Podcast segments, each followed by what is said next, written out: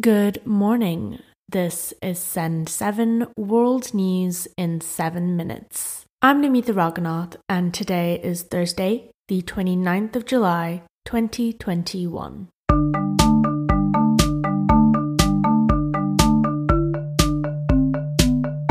Starting in Asia today, in Pakistan, Prime Minister Imran Khan said that any person who commits rape is solely responsible for the crime, and it is never the victim's fault.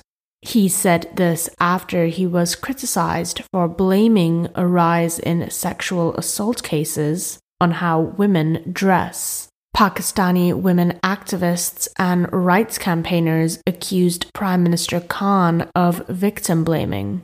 Khan said his comments were completely taken out of context.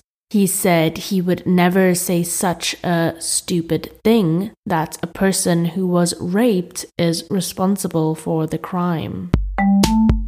In Australia, it was announced yesterday that Sydney's lockdown will be extended by another month. This is as COVID cases continue to rise. Australia's largest city has been under stay at home orders since late June due to an outbreak of the Delta variant. More than 2,500 people have been infected in Sydney's worst outbreak this year.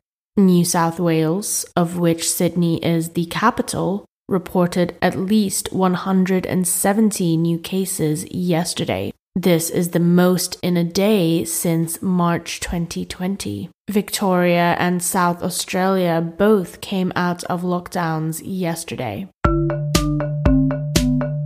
Europe. In the UK, people who are fully vaccinated in the European Union or the United States will not need to isolate when coming to England, Scotland, and Wales from an amber list country. The change will be made on Monday. Currently, only people who received their jabs in the UK can avoid quarantine when arriving from amber list countries except France. The UK government said the rule change would help to reunite family and friends whose loved ones live abroad. Transport Secretary Grant Shapps said it would apply to people who have been fully vaccinated with a jab approved by the EU or the US of course, with the UK vaccination program, uh, we're able to you're able to demonstrate your vaccine status very easily. The full NHS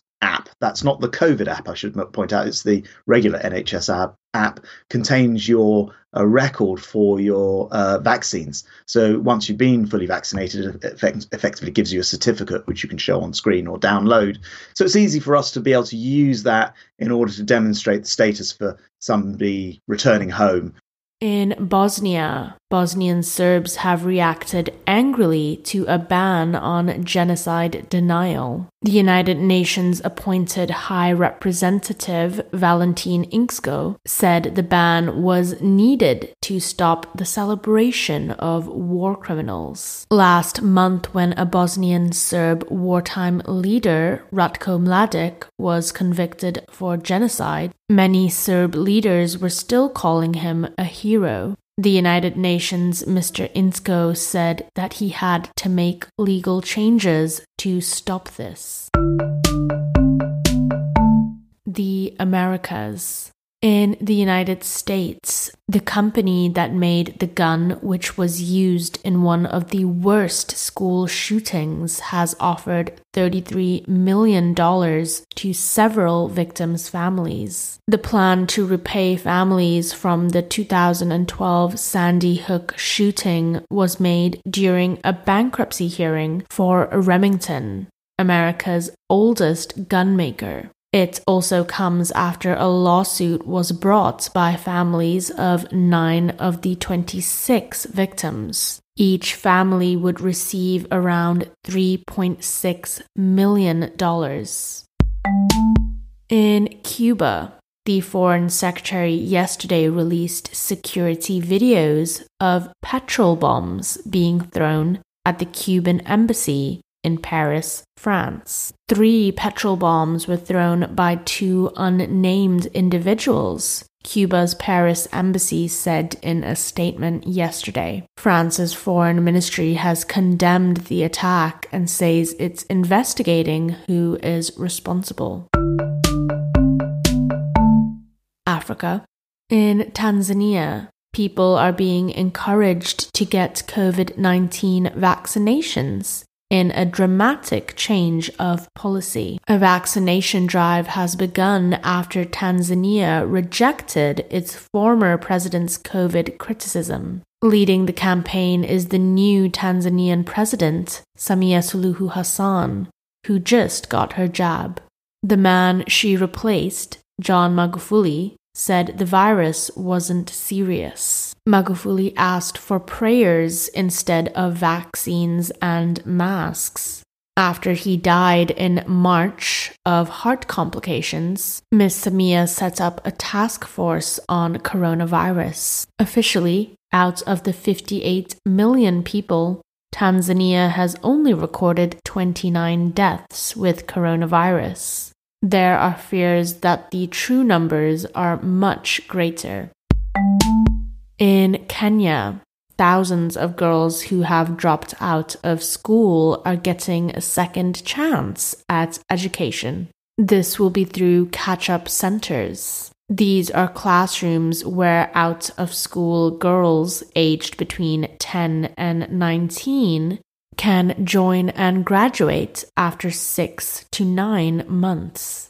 The centers were created by several non government organizations and have been set up in five out of Kenya's 47 counties.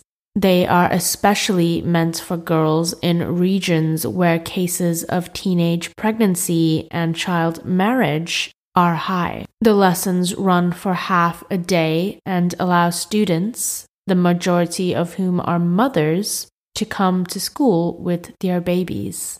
And finally, a court in the US has announced that a rare ancient artifact known as the Gilgamesh Dream Tablet was taken in by authorities. The 3,500 year old tablet from what is now Iraq has text from the Epic of Gilgamesh, one of the world's oldest pieces of writing. The rare item was bought to be put on display at the Museum of the Bible. And that's your simple English world news for today. You can find transcripts or send us a message at send7.org. Follow us on Instagram, Twitter, or Facebook at Send7Podcast. I'm Namitha Raghunath, and tomorrow you will be with Stephen Devinchenzi. Have a great day.